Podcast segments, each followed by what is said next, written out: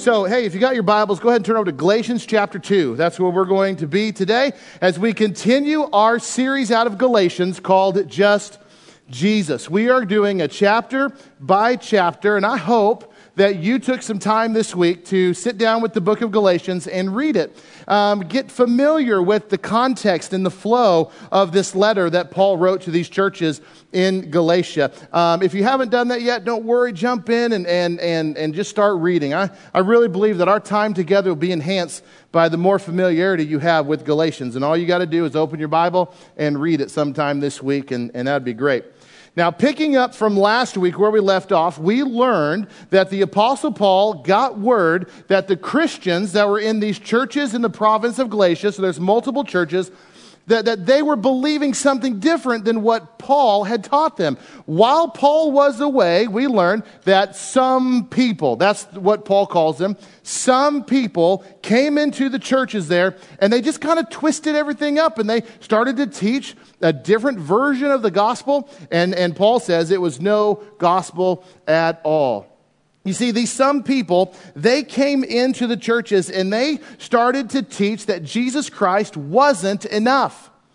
That, that faith in Jesus is part of it, but if you really want to be righteous before God, if you want God to be proud of you, if you want to be saved, you have to do these other things as well. And these other things that they preached was had to do with the Old Testament law. You've got to maintain what's going on under the law of Moses if you really want God to love you. So that means this.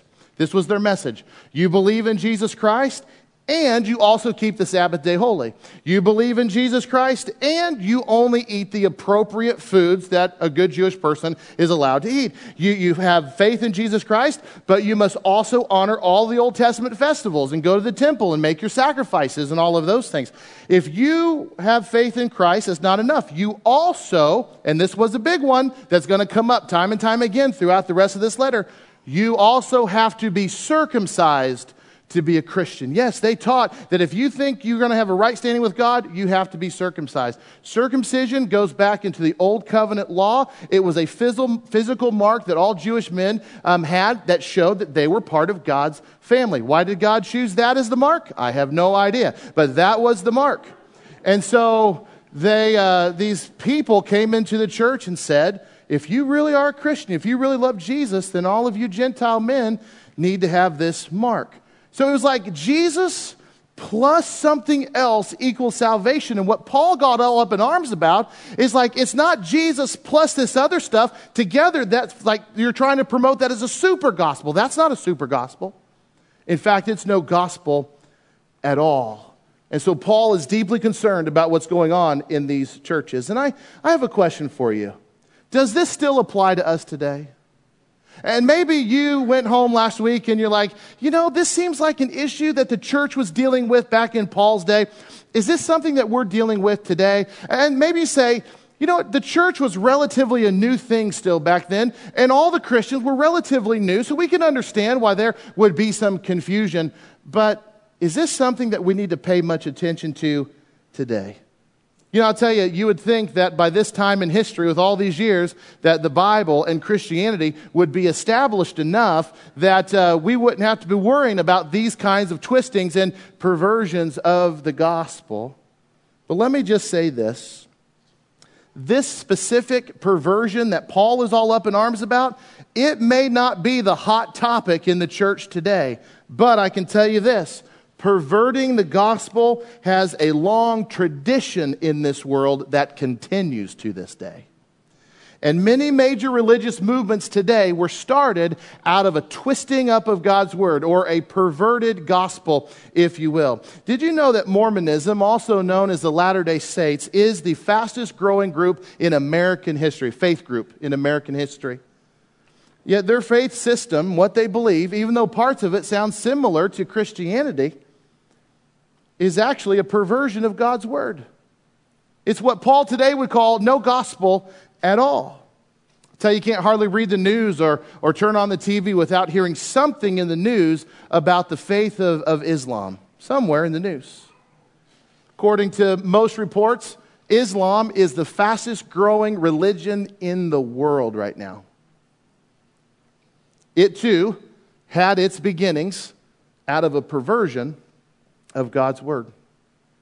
So many movements today started just like that. It was something twisted up. It was perverted version of the gospel. So if you ask me, this still very much applies to us today. And we cannot, as followers of Christ, let our guards down for a second. And I will say this again, that our greatest defense over these kinds of things is knowing God's word. Knowing God's word will help you discern fact from fiction, truth from false, right from wrong. Knowing God's word.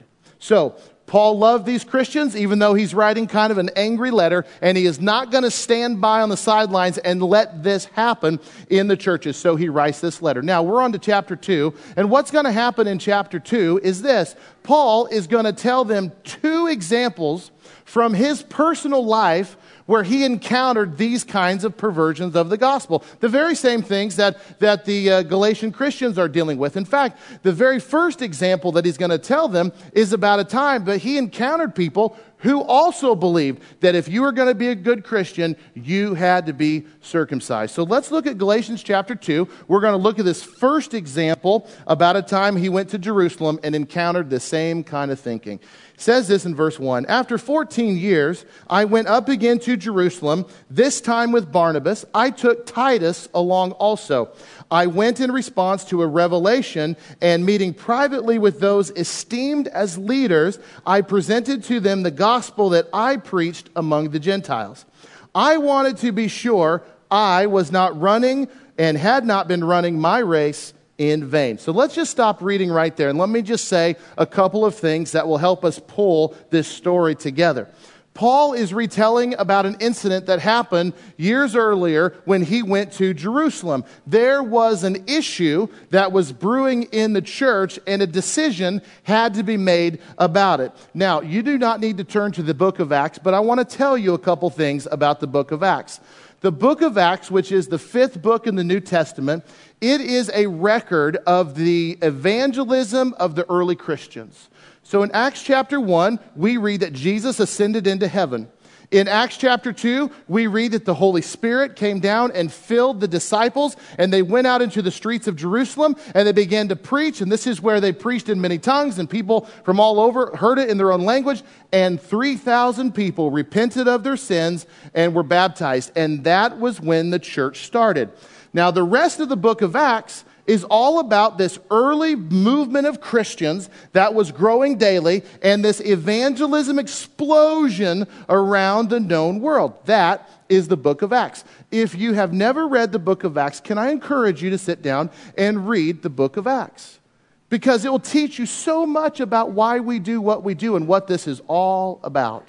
So, in the book of Acts, we learn about these early Christians. We know that Christ was first preached to Jewish people who were there in Jerusalem. Now, when a Jewish person became a Christian, they said, I will follow Christ. My faith is in Jesus Christ. They were freed from the chains of the old covenant law. So, in other words, before Jesus, you obeyed this law, you made your sacrifices, you did what you're supposed to do, you, you didn't eat these foods, you did all of these things, because combined, if you were a good rule follower, that is what made you have a right standing before God. But now, when Jesus died on the cross and fulfilled the law by the shedding of his own blood, becoming the once and for all sacrifice, we are now free from that bondage to walk in freedom with Jesus Christ. So, being made right doesn't have anything to do with the rules. Being made right has everything to do with what we believe about Jesus. So you have these Jewish people who came to faith and they are experiencing freedom in Christ. Yet, at the same time, we're having a hard time releasing some of the bondage from the way they were raised. So you had Christians who still ate only certain foods. You had Christians who still only associated with certain people. You had Christians who still believed in circumcision. You have Christians who still only, you know, this, uh, add whatever it is, all to Old Testament law. Now, it's understandable, right? If you were raised a certain way your whole life, and your whole life you had believed that if I'm going to be right before God, I got to keep these rules, that would be a hard thing to shake, wouldn't it? I mean, even experiencing freedom in Christ and knowing all, but that would be a hard thing to shake. Well, that is what's going on in the first couple chapters of the book of Acts. But at this point, it's just Jewish people who are coming to Christ. Now, Go to Acts chapter 10. You don't have to go there right now, but let me tell you. Fast forward Acts chapter 10, we have this amazing thing happen. Peter, one of Jesus' disciples, the early leader in the church, he's on the roof of his house one day, and he falls into a sleep. God gives him a dream or a vision. And, and in this vision, he's there on his roof, and there's this large white sheet that comes down out of heaven, and on it is this huge buffet of food. That sounds like a wonderful dream.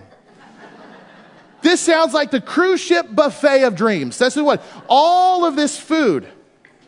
And God says to Peter, I want you to get up and I want you to eat all this food. Now, here's the problem it's all unclean food in the perspective of a Jewish person.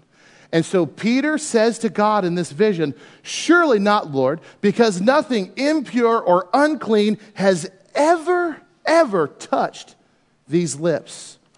And God said to Peter, Boy, I could preach a whole sermon on this one verse. He says, Do not call anything impure that God has made clean.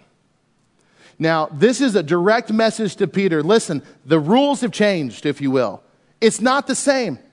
These things that used to be no nos, God's like, I'm okay with it. I've made this clean. Deeper than that, God is telling Peter, you don't call anybody else unclean. Now, here's a massive transition that's going to happen in the book of Acts. All of a sudden, the gospel isn't just for Jews.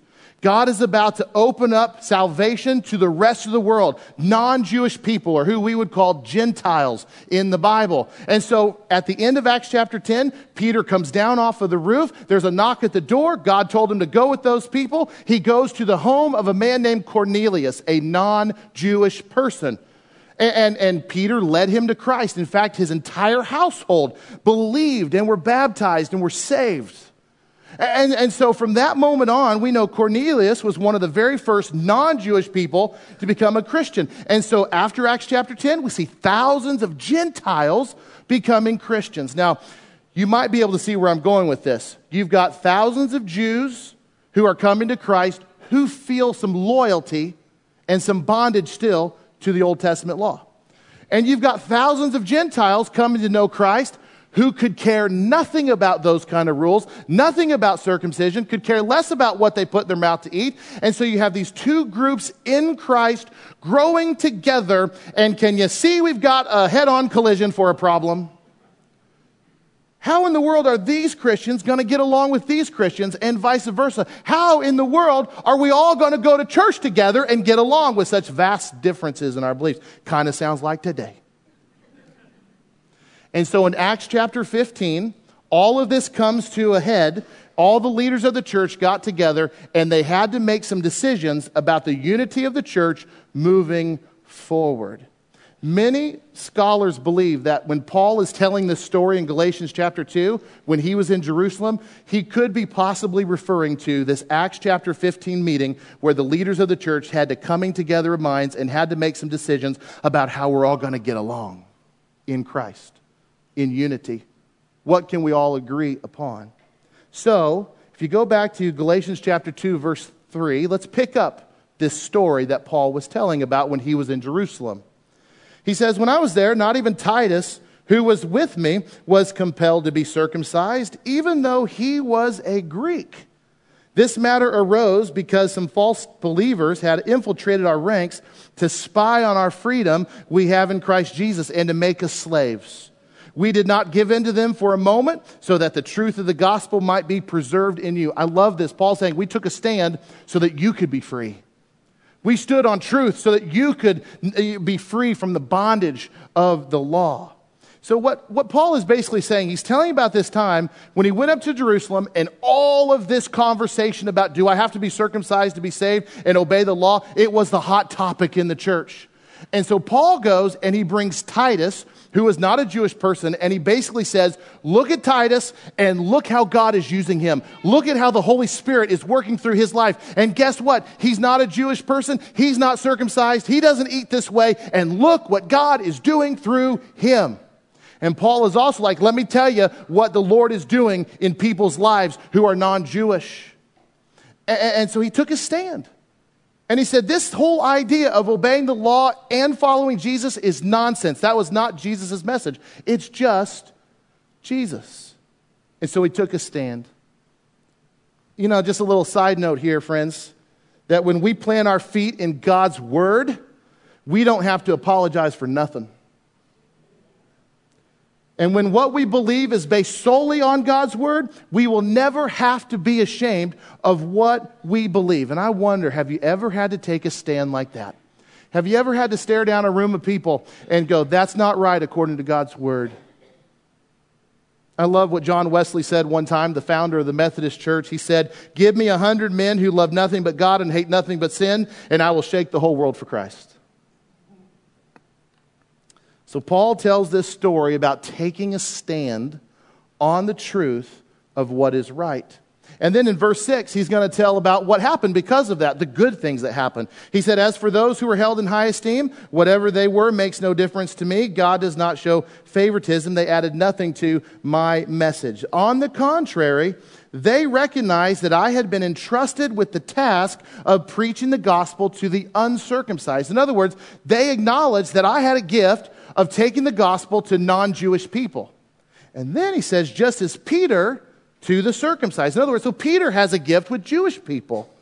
For God, who was at work in Peter as an apostle to the circumcised, was also at work in me as an apostle to the Gentiles. So James, Cephas, Cephas is just another word for Peter. So James, Peter, and John, these esteemed as pillars, gave me and Barnabas the right hand of fellowship when they recognized the grace given to me. They agreed that we should go to the Gentiles and they to the circumcised. All they asked is that we should continue to remember the poor, the very thing I was eager to do.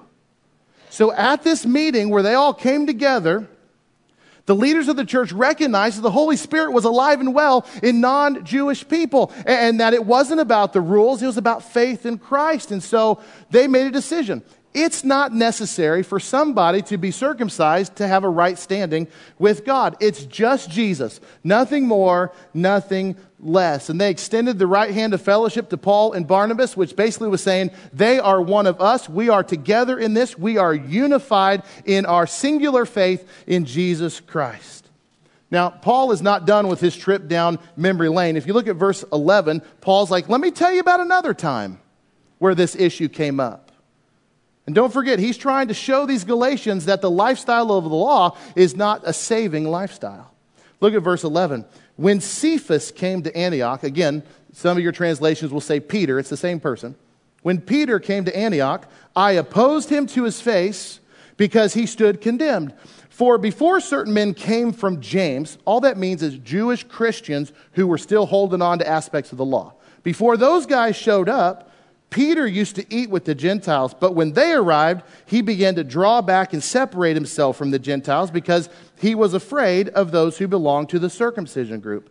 The other Jews joined him in his hypocrisy, so that by their hypocrisy, even Barnabas was led astray. When I saw that they were not acting in line with the truth of the gospel, I said to Cephas in front of them all, You are a Jew yet you live like a Gentile and not like a Jew. How is it then that you force Gentiles to follow Jewish customs? Do you understand what Peter was doing? He was, when he was hanging out with the Gentiles, he was like one of them and, and he behaved like one of them and he ate like them and, and he went where they went. And, but then when these other Christians came who had some of these, this bondage still to the law, he pulled back from this group and behaved more like them. Have you ever had a friend like that? Have you ever had a friend that was super cool with you in these circles, but acted like they didn't know you in these circles? You ever had a friend like that? I have. I have. This is what Peter is doing. He's like, I'm cool with you in this environment. I am not cool with you when these guys are around. And Paul is about to lose his mind over this. See, there's, there's three things that were happening here in these few short verses of this story. The first thing was there was obvious hypocrisy. There was obvious hypocrisy. And so, so Paul's calling him out. He said, Peter, you can't act this way on one day and act this way on another day. That's not right. Here's the other thing, too, that was happening. There was an obvious division that had taken place. Paul said even Barnabas was pulled into this kind of thinking. And the third thing that was happening is this Paul chose to confront Peter. He was not going to have one thing to do with this kind of behavior. Boy, I tell you, confrontation, it's hard, isn't it? I've never particularly found it enjoyable. Although I've known a lot of people who I think thrive on confrontation. I, I personally have never found much pleasure in it, and I've been on both ends of it. I've been the one receiving confrontation, and I needed it. And then I've also been on the other end where I've had to confront somebody else. And it's just a hard, hard thing. And so when you read about it in Scripture, you know, it takes us to a place where, man, could I be that bold? I mean, let's face it, it's a lot easier to just let something slide, isn't it, than to risk a relationship over it? it's a lot easier to look the other way, I think, than to get involved. that's the easy play. It's a lot easier to just um, walk on by than open yourself up to being accused of the horrible word being judgmental. However, this confrontation that we read about in Galatians chapter 2 is dealing with a time when the truth of God's word was compromised. It was when the truth got compromised. That's what lit Paul up. Look at verse 14 again. When I saw that they were not acting in line with the truth of the gospel, I said to Cephas in front of them all. That was the line in the sand for Paul. It wasn't on things that didn't matter. It wasn't over things that were of opinion. It's when God's line, when God's word was being disobeyed as, as a Christian. That's when Paul said, I have to speak up. Now, I want to say a few things just more as a reflection I don't really have an answer for you, but just to think about. Do you know right now a brother or sister in Christ who is openly living in sin? And do you love them enough to confront them of that sin in a way that still honors Christ? And I'm wondering, do you have the courage when obviously God's word is being crossed and is being disobeyed? I got another question for you right now. If you are living in sin and a brother or sister in Christ lovingly came to you and put their arm around you and said, You know, this isn't the way God wants you to live, how would you respond to that? Would you accept it? Would you reject it? Confrontation's hard. I, I personally believe that most Christians, and I, I, and I put myself in this too, I believe that most Christians, myself included, we don't have a problem with turning the other cheek. But we got a pretty big problem when it comes to looking the other way, when it comes to sin. I think a healthy Christian is one who can lovingly confront over God's word and not over opinionated things.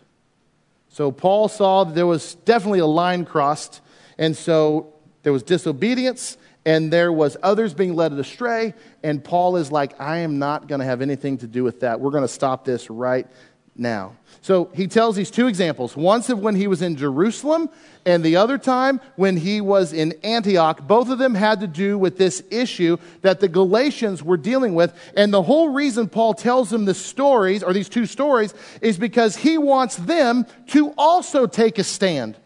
You read Galatians like, I want you to stand up and stand firm in what you believe and reject this false gospel that is leading you into slavery.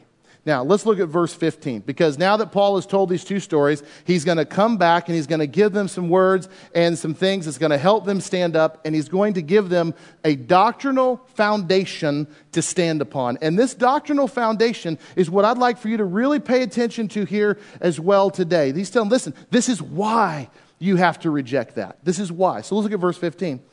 We who are Jews by birth and not sinful Gentiles know that a person is not justified by the works of the law, but by faith in Jesus Christ. So we too have put our faith in Christ Jesus that we may be justified by faith in Christ and not by the works of the law, because by the works of the law no one will be justified. In other words, the law won't save you. You're putting your hope in the wrong thing. Then he says in verse 17, But if I, in seeking to be justified in Christ, we Jews find ourselves also among the sinners, doesn't that mean that Christ promotes sin? Absolutely not. If I rebuild what I destroy, then I really would be a lawbreaker. For through the law, I died to the law so that I might live for God. I have been crucified with Christ. I no longer live, but Christ lives in me. Friends, if there is one verse from chapter 2 that I would recommend you commit to memory, it's this one. I have been crucified with Christ, and I no longer live. Christ lives in me. The life I live now in the body, I live by faith in the Son of God, who loved me and gave himself for me. I do not set aside the grace of God, for if righteousness could be gained through the law, Christ died for nothing. This is Paul's line in the sand. This is him saying, listen, if you believe that obeying all these rules and getting circumcised has the power to make you have a right standing before God, it's just not accurate. It's only faith in Jesus Christ. Faith in Jesus Christ. That's where it's at. Now, there's a word that he used several times in these verses, and I want to make sure that we as a church have a good understanding of what this word means. The word he uses is justified. Did you catch it? Justified by the law or are you justified by your faith in Jesus Christ? If you were to go back to the original Greek language and you get down to the root meaning of this word justified, it just means this to be made right or to be made righteous. In other words, justified by your faith means that you are standing before God in a righteous state because of something. So Paul is saying, some of you think you can be made right by observing the laws. And he goes, that's not it. You are made right in God's eyes by your faith in Jesus Christ. That's all that word means. So you're not justified or made righteous by keeping rules. You're justified by your faith in Jesus Christ. So, what does that mean to be justified by my faith in Jesus Christ? I mean, really, let's get down to it. What does that mean? It means what it says it means. What do you believe about Jesus? So forget the rules. What do you believe about Jesus? To be justified or made righteous by my faith, because faith is about what you believe. So, what do you believe about Jesus? Friends, I'm going to tell you something right now. It takes a lot of faith to believe that Jesus is God's Son. It takes a lot of faith to believe that Jesus was born of a virgin. It takes a lot of faith to believe that Jesus performed miracles. It takes faith to believe that Jesus died on the cross. It takes faith to believe that Jesus, when he died on the cross, shed his blood for the forgiveness of all of man's sins. It takes faith to believe that Jesus was placed in a grave and three days later he rose to life. It takes faith to believe that Jesus ascended into heaven and is now at the right hand of God. It takes faith to believe that Jesus is coming back. It takes faith to believe that it's through his son Jesus Christ that we gain access to the Father. Faith is belief in Jesus. I am made righteous. I am God looks at me as someone in a right standing by what I believe about his son Jesus Christ, not about what I do about keeping all these rules, but about what I believe in faith about his son Jesus Christ. That's what it means to be to say that I am justified by my faith in Jesus Christ. I am made right by what I believe about his only son. Faith. It takes faith to believe all of that.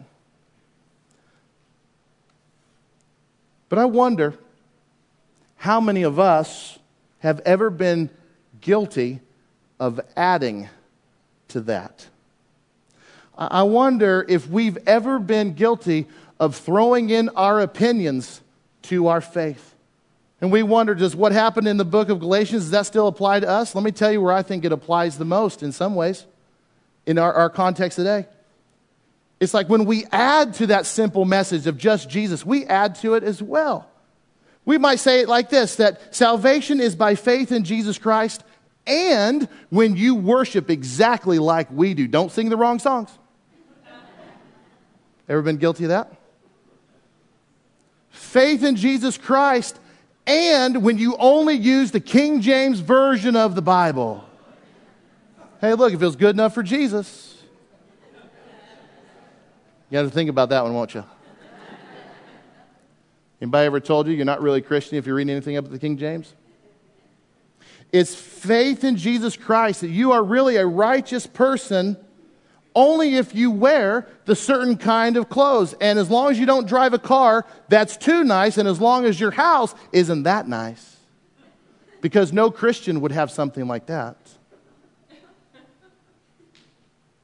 Real Christians are those who put their faith in Christ and they never once listened to secular radio or would have anything to do with a non Christian singer. Faith in Christ, no Christian would ever go to a rated R movie, and no Christian would ever have premium channels on their DirecTV. Friends, if we're going to get real, there are times when we allow our opinions to do the same thing as these people in Galatians. It's Jesus, and as long as you're like this now, you're saved. For, for, I just want you to know it's just Jesus. Nothing more, nothing less. Paul said, I have been crucified with Christ, and I no longer live, but Christ lives in me. When Christ lives in you, that is what changes everything. When Christ lives in you, that is what changes everything.